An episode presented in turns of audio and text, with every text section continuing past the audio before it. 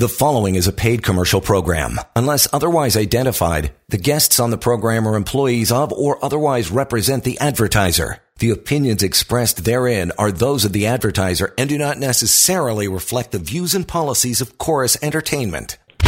This is Hi Fi Radio with Wolfgang Klein and Jack Hardell. Toronto's news, today's talk, 640 Toronto. Welcome to the weekend, my friends. Thank you. Show about money about to begin for the next hour. Jack and I are going to help you have more money. That's what the show really is all about. Uh, got a great guest, uh, a couple of great guests, as a matter of fact. Uh, help set the stage for 2023. Mr. Don Vialoux, uh, welcome back to the show. Don, of course, is a market technician. Uh, him and I used to work at one of the big six banks, so I got to know this good man. And, well, we've been friends for over two decades. Uh, happy anniversary, buddy. Yeah, thanks for the opportunity, Wolf. Always, always. Um, the January effect. Prior to me joining Bay Street, I remember listening to a lot of business radio when I worked in radio, and I uh, I, I, learned about the January effect. Um, why don't you talk to, uh, share share with us uh, from from a academic point of view, uh, what is the January effect, Don, uh, and how significant it is that January puts up a good showing? Because so far this year we're off to a good start. Yeah, historically, uh, it's the uh, last five trading days of the year plus the first trading two trading days in a new year. Uh, whenever the markets go higher, that's an indication that uh, the U.S. equity markets will continue going higher for the rest of the year. And that that signal actually did happen this year. Uh, we did see the S and P 500 and the Dow Jones Industrial Average go higher during that uh, period. Yo, you said it's the last five trading days of the year. So, in fact, the last five days of December plus the first two trading days in January makes up the uh, state for the January effect, either up or down. That's correct. Oh, I, was, thought, I thought it was the first week of January that sets the tone for the year, followed by the, the, the, month itself setting the tone. So, starting the first trading day of the new year, you're saying, in fact, that uh, it's front end loaded. Uh, nonetheless, uh, look, we are off to a decent start again. Last year in 2022, it was the exact opposite, off to a weak start, and I needn't share with you how the year ended. Now, again, friends, if you were partners with Jack and I, uh, we got through last year, I think, quite handsomely, down mid single digits, I'd say, you know, down about 6% across the book. Uh, nothing to sneeze at. Again, Jack, you and I were up 20% three years in a row. Uh, so, so it's important. Yeah, it's important to highlight the fact that you're giving back some gains, but uh, you're certainly outperforming in a down market, which is you know bear markets are challenging. There's lots of landmines to step on. You talk about technology, multiple you know technology companies. I'm going to say COVID darlings were down 70 plus percent. Uh, we owned a few of them, but we cut them well before they uh, they trough. So uh, cut names when they weren't working and look for opportunities in energy and materials and a lot of Canadian centric stuff that did outperform on a relative basis last year. Yeah, yeah. And again, the uh, giving back gains versus are you down debate. and Jack, I knew I knew I'd get you with that one because it's incredible. You know, clients who've been with us for ten years. And you know uh, we have very very good clients who who, who truly understand uh, the long term ramifications and, and, and, benefits of investing properly. Um, but again, if you if you've been in the game for ten years, you made a ton of money. Uh, our clients are up. Well, the compounded return net of fees is 11%. Uh, g- giving back 5% of off the peak, you're still up significantly. But no, I'm, I'm down. Well, well, here you are. You're down 5% from peak, but you're only giving back a bit of gain. Uh, and it's part for the course. So I'm going to share with you, and, and uh, Don, I've been trying to encourage Jack to watch um, the Bernie Madoff miniseries on Netflix. Uh, Bernie Madoff, of course, the biggest fraudster in history, uh, defrauded $64 billion from American and international citizens. European uh, citizens were part of the, the scheme uh, or the scam uh, and the fraud and the theft and, and, all those bad things that it was. But uh, it, it's a very fascinating story. And again, what caught me uh, was, was the old adage, Don, of if, it's, if it looks too good to be true, it probably is. Bernie Madoff's fund was up 96.2% of the time, down just over 3% of the time, which is so not possible. So again, Don, you've, you've seen the market over and over again. Volatility has to be tolerated or not. Oh yeah, def- definitely has to be tolerated. Uh, there are periods of time of the year when uh, the markets are particularly volatile, should we say? Uh, that's, for example, uh, between the uh, beginning of January to the middle of uh, March is a very volatile period for the U.S. market. Goes up and down very sharply, but effectively he doesn't do do anything. It ends up uh, with the S and P 500 making no return, and the Dow Jones Industrial Average actually losing one percent uh, return. I, yeah, I saw so, that work of yours. Uh, I always thought uh, basically the best time in the market was end of October, middle of October until May. Uh, but you've actually highlighted there's a bit of a window even in the sweet spot that tends to be a bit of dead money, uh, that Jan to March period. But Canada does tend to outperform in that period, doesn't it? Ah, that's the important thing. That's the secret uh, news for people owning Canadian stock. Okay, okay, don't tell them. Don't tell them that. Oh, sorry. Historically, the best time to own Canadian market is from uh, the middle of December right through until March the 3rd. And why is that? Well, a very good reason. That's when people are receiving their big bonuses for the end of the year, and they're taking a lot of those bonuses and they're putting them into the stock market, into the uh, into their TFSAs and RSPs, and that pushes the Canadian market up significantly, particularly relative to the U.S. market. And of course, the RSP season is the big season. But friends, again, do not I'll, do not make RSP season the big season.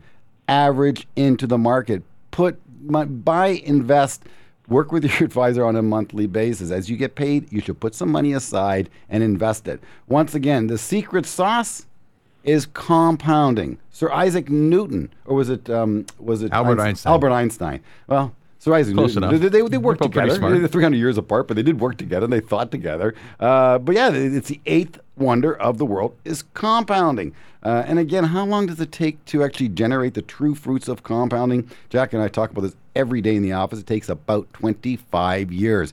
Friends, if you want to have a visual, you're going to draw a line across a piece of paper horizontally.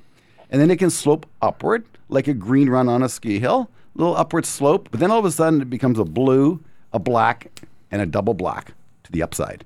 That's what happens. If you if you take a compounding chart and stretch it out 40 years, it looks like a hockey stick. Now I'm going to say something else. Uh, we're about to do our quarterly um, or a monthly uh, client call, Don. In fact, we're going to send you an invitation to. We have a very good package. Jack, please include Don in the call. Don, try to tune into our call. It's next Tuesday. It is exclusive to our clients. There's about 300 clients or families that we take care of, 700 clients. This is exclusive to our clients who pay us uh, to manage our wealth. And uh, every now and then we do bring in a special guest. Don, want tune into it. But in it, we we had some data point from Bespoke.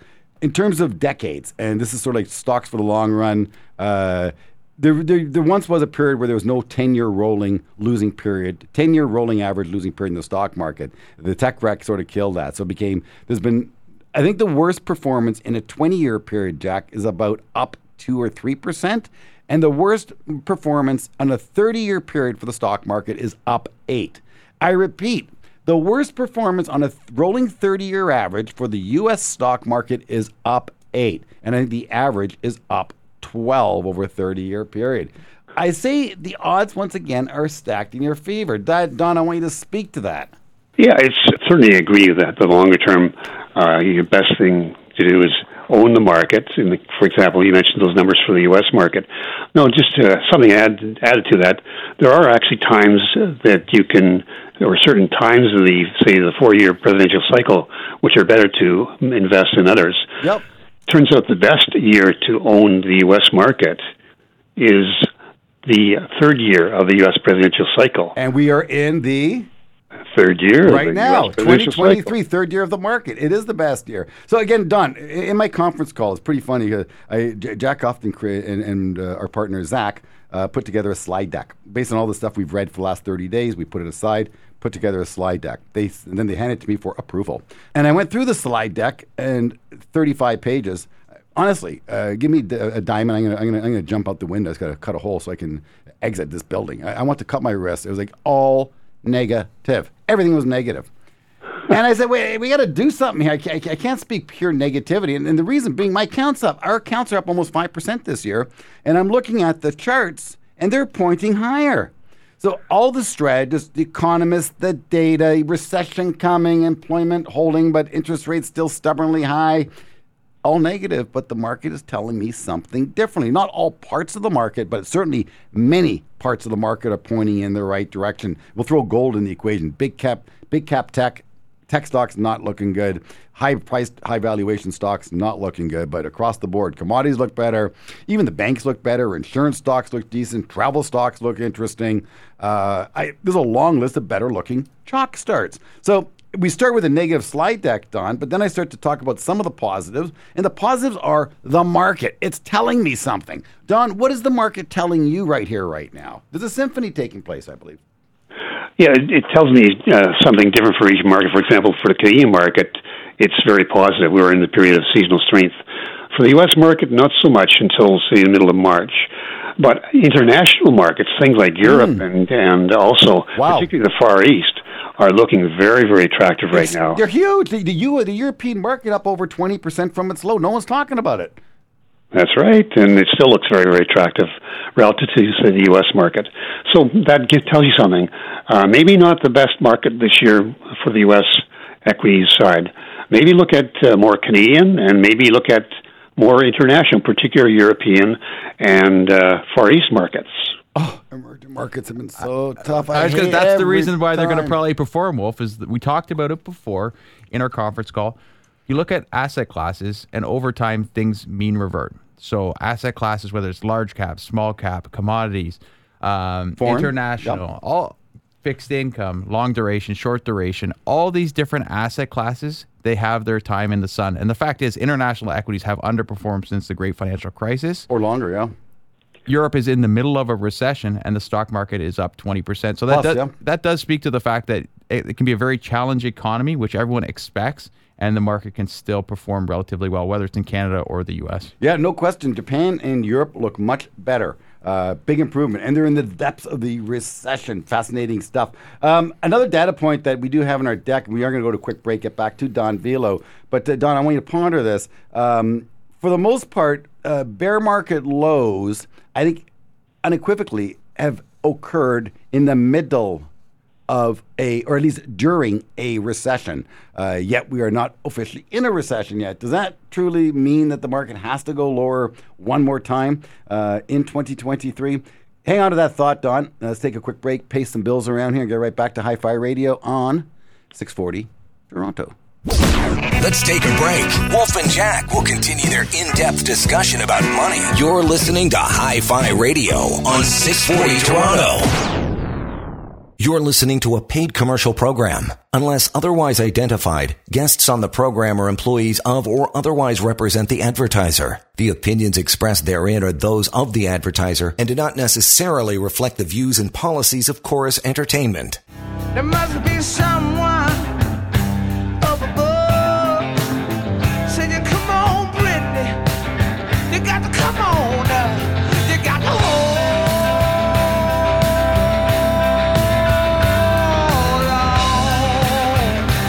That's what you got to do, my friends. Truly, you know, there's a lot of wisdom in buy and hold. Doesn't sound exciting. And honestly, it is so not easy. Um, but, you know, if you're investing, you want to be in the game. If, once you leave the game, it is so hard to get back into the arena. Uh, we've seen people try to do it. Um, you know, exit the, uh, during the height of COVID, exit during the height of uh, you know, the next recession coming. Um, sometimes they don't exit poorly, but they never get back in properly. And in true hindsight, should they have done it? Nope. It costs them money over the long term. We've seen it 100% of the time when people have done it. Jack, please, you want to pipe in here? I can see you Absolutely. jumping up and down. There's Go. times when people take themselves out of the game, meaning they cash their chips in and they say, I can't stand this volatility. I'm going to come back when the markets are quieter and more calm. and in that environment, things are more certain and valuations are higher. And then there's the other side of the equation, Wolf, where the game takes them out. And we saw some of that with crypto, mm. with meme stocks.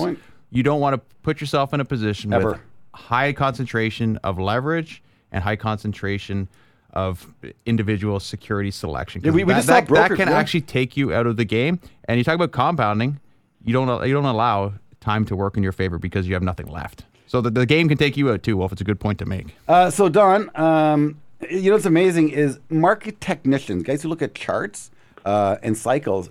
So we know two of them. Uh, who are true pros. You're one of them, Don, and then of course there's Javed Mirza, our own in-house technician, who you also know. Um, the sentiment, yeah, the, the, sentiment from the technicians is perhaps a new bull market's beginning. Things are looking quite interesting here. When you speak to strategist upon strategist upon strategist, they're negative. Yeah, anyone looking at the fundamentals right now is negative because they see an earnings recession in the next quarter, maybe two. Yep but the charts are telling you something different. The price, the volume, uh, the charts, as you said, that, that Don focuses on is telling a very different story. And the seasonal what, aspect. So, so, so, Don, tell me, what do you think, Don? Again, we sort of know what you think, but speak to all of it. Speak to the technical side of things and speak to the economic backdrop and the fundamental side of, you know, earnings rolling over perhaps in 2023.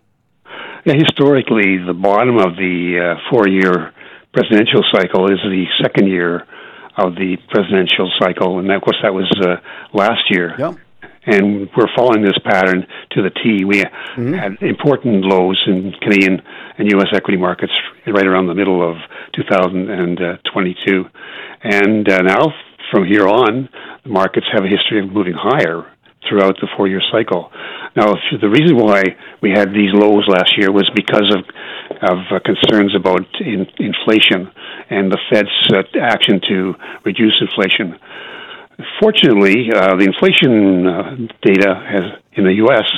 has started to roll over. In fact, we just had an important report coming out uh, earlier last week, uh, the Producer Price Index, which showed a much larger drop in inflation pressures than previously expected.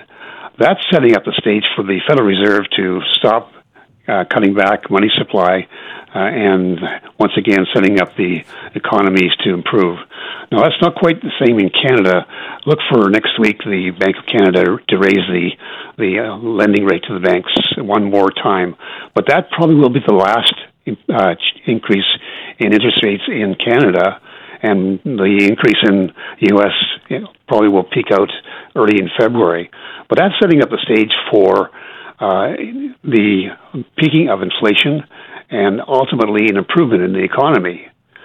So we're we're setting up for a pretty good move in the, second half of 2023 in both U.S. and in Canadian equity markets. Okay, so I want to I want to talk about the boring business of the bond market. Um, bonds have been negative or were negative two years in a row. There has never been a period in time when bonds went negative three years in a row. Uh, why talk about bonds? Why are bond? Why do bonds matter? Bonds are ballast in your portfolio. They keep you in the business. They keep you in the game, uh, and they prevent you from getting shaken out once again. Generally speaking, when stocks go down, bonds tend to go down a lot less, and often, in fact, go up when bo- stocks go down. Uh, so I repeat, bonds often go up when stocks go down. Not always, but often. But they are the ballast and more stable part of one's portfolio. I'm going to now say, especially when bonds are trading down two years in a row, the likelihood of making money in bonds is that much greater. And Jack is the expert in talking about mean reversion. You're very good at that, Jack. Uh, i.e., one of the reasons why you believe Europe is going to perform well because it's underperformed for so long. It simply has to mean revert. So the 60 40 portfolio was a standard portfolio that was basically applicable and suitable to most people. Uh, for the last two decades, I can say it wasn't that appropriate, but it, it did work. Nonetheless, 60 40 portfolio means 40, 60% of your money in stocks, 40 in bonds, and you leave it alone. And it works until bonds don't work. Last year was the one year where both stocks and bonds went down. How do you feel, Don, about the bond market right here, right now? Uh, would you continue to be underweight bonds, or would you be more of a 60 40 kind of a guy if that was your interest in the first place, a 60 40 portfolio? Yeah, looking at the uh, chart on the U.S. Uh, bond market, I'm looking at the TLT, which is the longer term uh, U.S. Uh, Treasury uh, note. And it's interesting how if you had invested in that security, it's appreciated quite significantly just during the last uh, two months. Yeah, how, how, much is up, down off the bottom?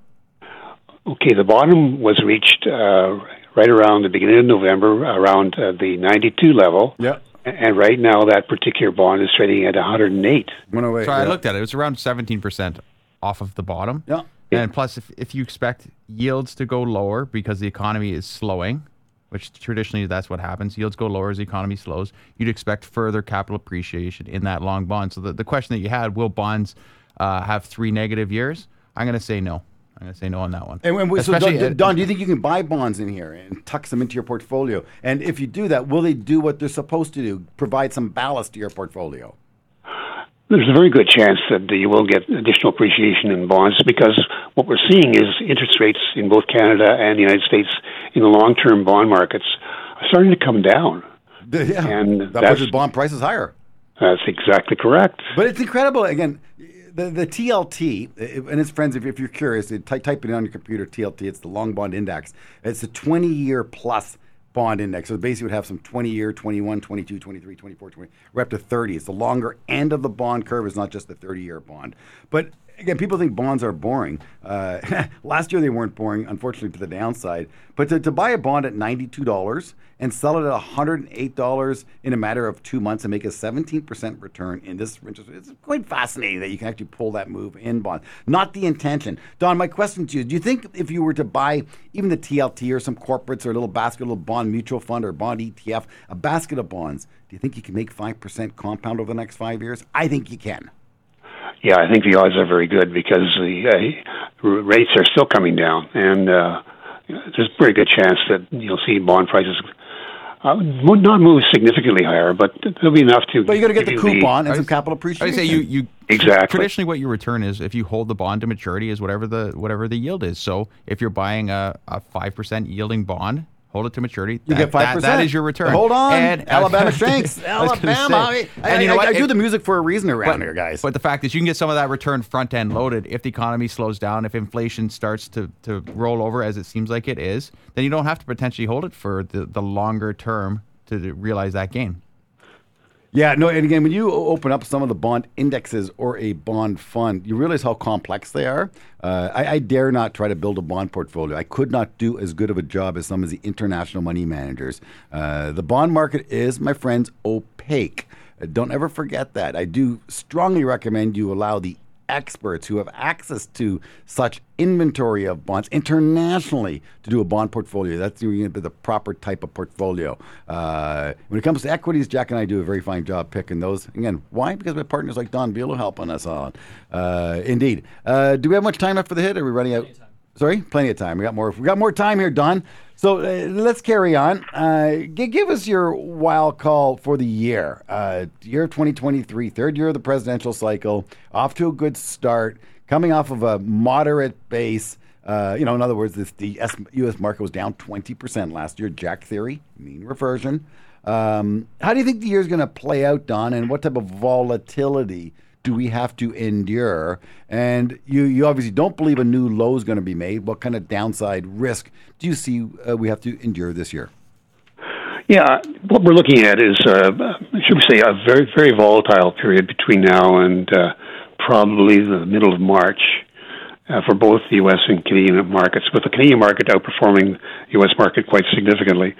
Uh, but after you get past that, then there's got lots of reasons to believe that uh, economies will start to improve once again. We get past the COVID problems, and you're going to see equity markets right around the world uh, improve quite significantly.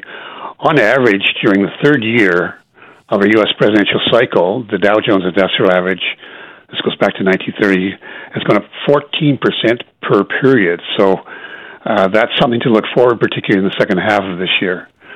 So that's uh, one thing, but don't forget international markets. Things like the Chinese market. They're just starting to come out of oh, oh COVID. Oh, oh.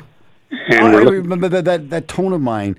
Friends at home tells you you probably should buy because I ate it, uh, and that, that's the, that's what makes it such a difficult one. And difficult trades are often the best trades. True or false, Don?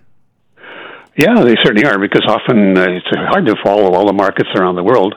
The key is you want to follow the easiest way, way of playing these investments. Often that means uh, owning exchange traded funds. For sure. example, if, you, if you're going to play Europe or you're going to play Asia, just buy an ETF for that sector. And uh, uh, if you, whereas in Canadian markets, U.S. markets, we have greater knowledge of individual companies, so you may want to but choose. look, it's done. So uh, often, what happens to us when we look international, the news comes to us late, or because we're not in that market. It's a foreign market. So foreign news takes time to cross the pond. Even in this day and age of zeros and ones and connectivity, we we focus on our home bias. And here it's in North America. It goes south of the border as well. That's our home bias. That's what we pay attention to.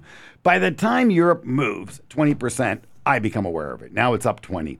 Uh, and then I tend to, I've often then bought the bought the chase and only to see it roll over and give back and me put my tail between my little wolf legs. Um, so I ask you again, do you think at these levels you can make some money going long Europe to begin with, and then maybe in the in China from these levels? Yeah, my preference is to go to the Far East uh, because, uh, as you're right, the European market's already taken a huge run during the last little while. I think the uh, Far East market, uh, that means Japan, Taiwan, South Korea, China, uh, Vietnam. These are all economies which are starting to show some really signs of significant recovery. Uh, now, the, the easier way of doing it, for let me, let me give you an example of one ETF that you can do it. Symbol is AIA. That is an exchange traded fund for the Far East, so or, or Asia, Asia. So yep. just by by owning that one asset, you get a kind of an overview for the whole thing. So that's that's kind of an interesting way of doing it.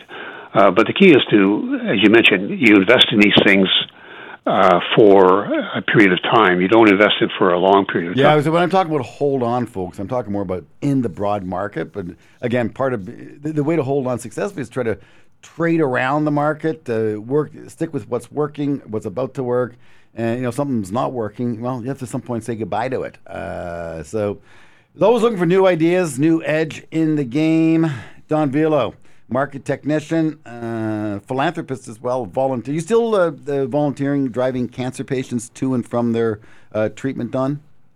Actually, no. The reason is because of uh, COVID. They've closed down their operations here in, oh. Oakville, and so uh, when they do become fully open, uh, my wife and I plan to res- resume our our services at that location.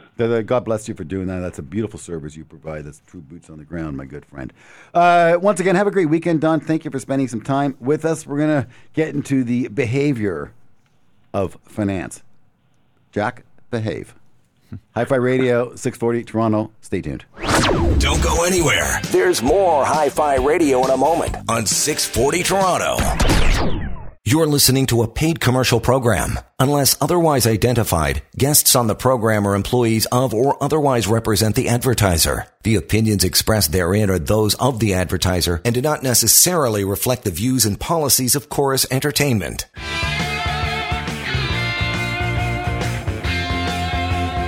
Welcome back. UFOs. For Amos Nadler, the doctor. Hey, you are now a professor of Wall Street, trade analytics. Give you some Michael Schenker there, buddy. Did it work? It, it definitely works. I uh, I was trying to catch the uh, yeah the doctor connection. I mean, in, in a way, I'm a doctor of uh, instead of diagnosing you know um, cancers, I diagnose trade biases uh, and people's I need help, uh, man. trading decisions. I, I, I need I, I, totally need help. It's tough. You know, it, it's funny. Uh, we're sitting there on a loss. Uh, Medtronic chart looks bad. The, the, research analysts are getting really cold on the name. It's great business. Uh, they make hips, they make knees, but they're not executing very well, and the market doesn't like it. And two days ago, I wrote down, said this name should be sold. Day later, it's a little lower. Day later, it's a little lower. I said, why don't I just sell it? I know it looks lower, but I don't. I wait and wait and wait. And it's difficult uh, to, to, to, to admit and to accept being wrong. Hey, we're supposed to be smart guys. We don't like being wrong.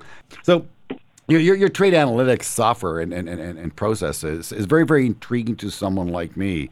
Um, I'm going to ask you, does it work? Does it, does it truly help uh, advisors uh, have a better understanding of their uh, biases that they have that cost them money? Mm-hmm. Well, you, you nailed it on the head mentioning the ego part.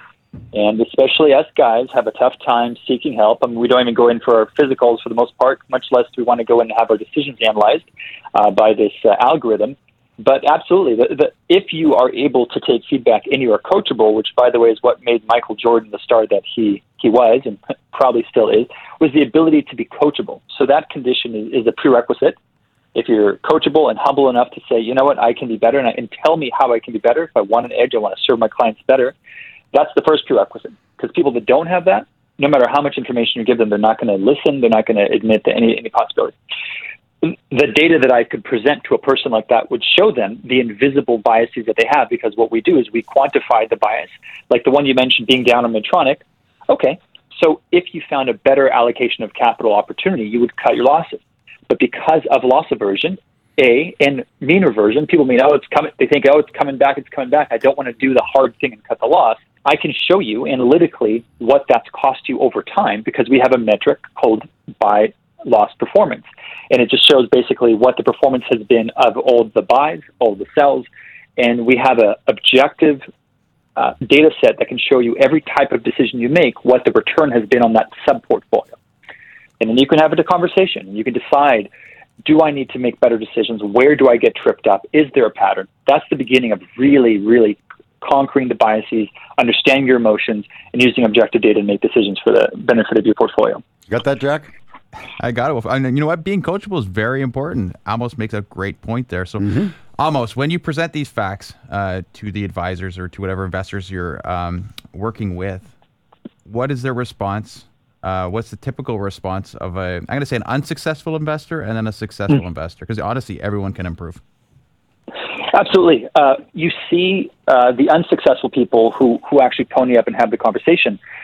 They will initially be resistant, and then you say, I can trace the decisions that led to this massive loss over time. And, and rook, rookies are quite different from experienced people, but I can tell you guys what most rookies do, and that's loss chase. They make a bad asset allocation at the very beginning, they see a loss, and what they'll do is because it feels bad to be in a loss position, instead of thinking clearly, would I invest in this if I weren't in it already, they'll double down and then it keeps going down. And they, so they're, they're catching falling knives all the way down, and essentially, you know, they will. Those are the, the kinds of self-directed or even advisors who will uh, try to leave the profession because they've lost so much money. we, just, we just know someone like we just know someone who did just that. They were averaging yeah. down in Shopify. They built a big position. They kept oh, buying. Yeah. And, and, and, guess what? They truly walked out the business. Uh, and it was amazing. They had a great year a couple years ago. But that goes uh, to the initial point, though, Wolf. Being able to admit that you're wrong. You know, if you're very sophisticated, you don't need to be super highly sophisticated individual and intellect to be able to invest in the market. You need to, you know, be able to take a measured response, look for opportunities. You know what? Admit maybe I just made a mistake. Move on. Find a better opportunity. You know, I, I, one of the greatest quotes I ever picked up, and I repeat it to Jack all the time, is trade what you see. And again, I don't like the word trade per se because I prefer the word investing. I, I, mm-hmm. Jack and I are both very patient individuals. Uh, we have no problem holding on for the long haul. But again, uh, holding on when the trend's going up is one thing. You don't want to necessarily hold on when the trend has broken. Uh, to use another, exit and come back is, is, is, is the, the right mantra. So I repeat, trade what you see, but often what you see is in conflict perhaps to what you believe. So I want you to speak about that. Trade you see a trend taking place, but you just don't believe it. I'm going to say you take another sports analogy, right? Hockey, right? It's a game of hmm. offense, a game of defense. The, the, the game, the transition is what really matters. Where the game transitions, where you go from offense to defense, defense to offense. If you can do that effectively, you will be a good hockey player, to use the sports analogy. Same with investing. You need to pivot. When you recognize that, okay, meme stocks are finished, they're done, technology is rolling over, where is the opportunity? Was it energy? Was it materials? Was it financials? Look for different opportunities in the markets because they do present themselves. You just got to open your eyes. Well, the pivot is, is very, very key. Uh, trading what you see uh, sounds easy, but Amos, you are the uh, behavioral finance expert, the doctor in it. Why is it so difficult? you know, human nature, guys. Uh, we we're not uh, optimized for the environment that we're in in lots of ways. I mean, we could talk about this no, in terms of di- diet. We could say, you know, the, the the foods that are available to us in such plenitude and, che- and low cost are are the types of molecules that were very scarce uh, in previous societies, and so we wonder a lot of the health issues that we have today is that we now binge on those things because they were our sensors are we get such a big neural reward from those things. Okay, but by, uh, by the way, Health Canada says two drinks a week now. Uh, please, are you kidding me? Two drinks a week.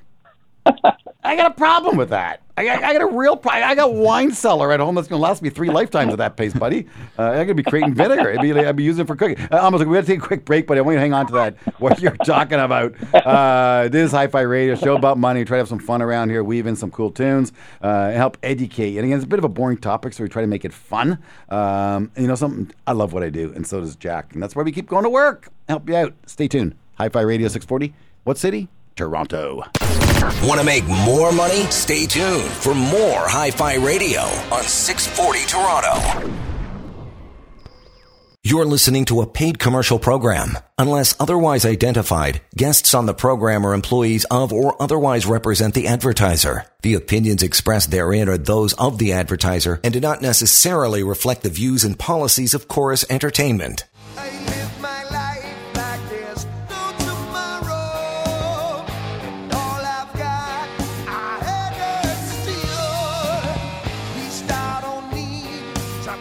Welcome back. Yeah, off air. Jack was talking about uh, putting your name on a big stadium. Talking about uh, the big crypto exchange scammer, FTX. Bernie Madoff didn't put his name on a stadium. didn't need to. It was pure, pure fraud. But uh, we saw it here at home. Research In Motion having a staff party, booking the Skydome. It was, I think, at the time, and booking Van Halen in. Can you imagine a corporate party like your staff? Hey guys, we're going to bring in Van Halen. Uh, good golly. Well, it's usually it's the mark of a top. Uh, it's just a mark of okay, things really can't get any better. When if they don't get any better, they're probably going to get worse. And that's exactly what happened to Research In Motion, uh, and obviously with FTX. Well, I was going to say it again. Crypto assets. So Amos, uh, I would say you're yeah. an expert in the space. Uh, talk to us mm-hmm. about digital assets, where they're at.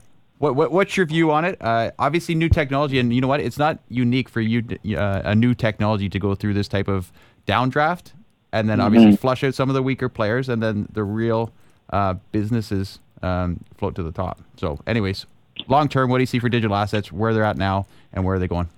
Yeah, well, great. That's a great setup. I mean, this idea that there's there's a lot out there that's thrown around. You can think about a close analog being uh, the, the technology uh, boom of the late '90s. You know, came all crashing down, and that whatever survives will thrive in the long term. You can look at uh, Amazon and Google and those that, that actually do deliver actual meaningful mm-hmm. fundamental value to investors long term. When we get into what's different about digital assets is that first of all that term is is a bit of a misnomer in a way because an asset has a definition and is associated with a fundamental value.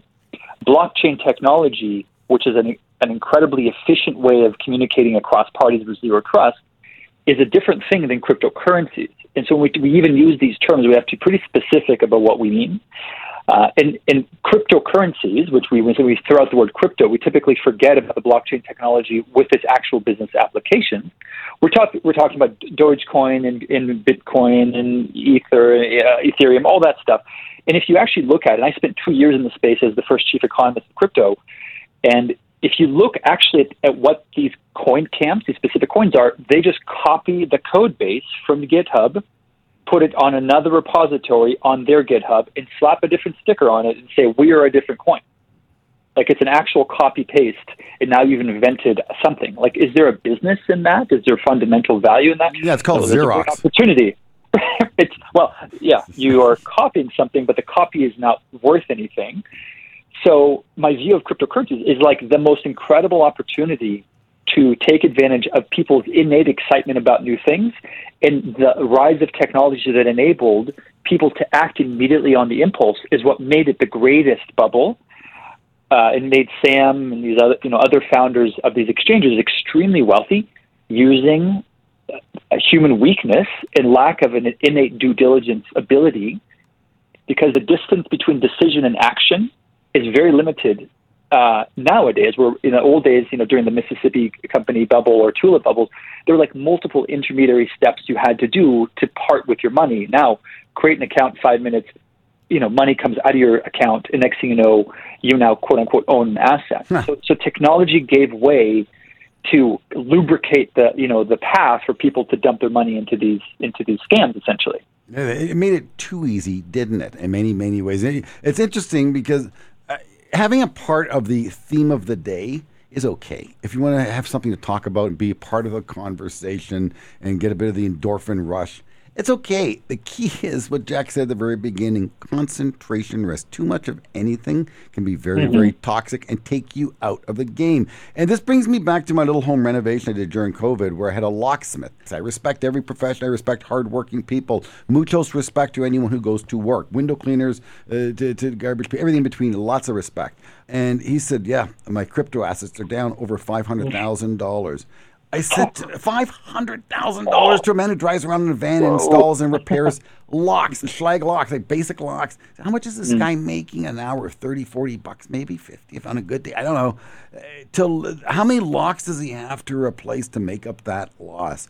There's no reason why, you know, an average working person should have a half a million dollars in crypto assets. Mm. They should have a nice, diversified, boring portfolio of some mm-hmm. pipelines and some banks and some blue chip tech stocks and some railway stocks and some div- all those pay dividends by the way basic stuff that you understand. You, you guys, you drive by Tim Hortons. Any lineups? Hmm.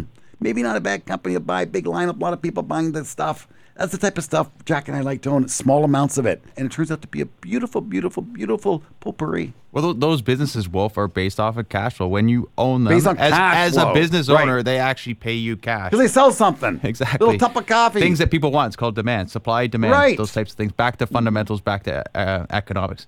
Uh, Amos, you made a comment mm-hmm. there uh, crypto being the, the greatest bubble uh, in history. Do you see some of these names recovering uh, from it? So Ethereum and I'll say Bitcoin, they're the two leaders. Are they going to recover from this? Mm-hmm. So when you say recover, uh, I don't think it's going to hit that that uh, the previous spike. Like I think that these are unfolding stories, and Ethereum is is technically, or I'd say technologically distinct from Bitcoin. Like yeah. their their te- underlying technology is different like they're they're lumped together, but but they are radically different. If you actually do the due diligence on them, you you see they're they're quite different. Bitcoin has not particularly evolved. Ethereum tries you know to evolve to meet demand and, and to use an, an adjunct you know sort of uh, gas to use to use the blockchain. Uh, the the price of the asset doesn't reflect the fundamental value of the asset. So when you ask about recovery, what I think about whether it be convergence between the market price and some sort of fundamental value. The market price visible, everybody can see that anytime. The fundamental value of this thing, this quote unquote asset, that is TBD, to be determined. Uh, and it's not going to be generating a cash flow. That's not what the currency does. These entities, these exchanges, these decentralized exchanges, these places where you stake your currency, they attempt to create a cash flow from staking your coins in that space. But that's not the currency itself producing. That's an intermediary taking advantage of essentially a spread and then loaning the money out. But when you ask about price recovery, I'm saying the, the question is what is the technology delivering and is there a cash flow that would be delivered to a to a holder of the asset? I don't I don't see that. There are, I would say there are other stores of value that don't create cash flow. You look at uh, art, you look at gold those those are you know traditionally things that people look at as non-traditional, non-cash flowing assets that are a store of value. Is, is Bitcoin mm-hmm. in that category? That argument has been made many times. Michael Saylor, Mark Cuban. The list is quite long, and the people that say it is a store of value. But but those objects you mentioned just now, gold is actually has tremendous physical use in electronics, in even dentistry, in jewelry. It is used. It has has a functional use in our in our in our world now. Factories use gold artwork people like to come see and they'll pay to go see that or they'll pay to resell it. When they say Bitcoin is a store of value, it's saying that money is sitting in it, uh, but it, it has no intrinsic value in the same way that gold or art does. And so I, w- I would love to invite somebody to, to argue. I'd love to hear the other side of it, but I found it to be a fairly unconvincing argument because, and I'm quoting Warren Buffett here, he's saying the only value you're getting in holding and speculating this asset is what somebody else will pay for it. Yeah, that's the greater fool theory. Hi-Fi Radio, 640 Toronto. That's it. We're done for the week. We will be back next week right here on 640. More guests. Jack, my producer. Great job as always. Amos Nadler, the professor of Wall Street. I am the Wolf on Bay Street. Any questions, you can check us out. WolfOnBayStreet.com, WolfgangKlein.com. Uh, I'm sure if you Google uh, yes, we still use that little tool. Google Amos Nadler. You can find a little bit more about his trade analytics software. Uh, very, very intriguing stuff. Uh, but as we said, the trend is your friend. Uh, may it be on your side and may the wind be at your back. Have a great weekend, and I will speak with you next Saturday right here on 640 in Toronto. You've been listening to Hi Fi Radio with Wolfgang Klein and Jack Hardill, portfolio managers at Canaccord Genuity Wealth Management. For questions about today's show or any questions about money, email Wolf and Jack at wolfgangklein.com. Hi Fi Radio, for the love of money. Join us again next week.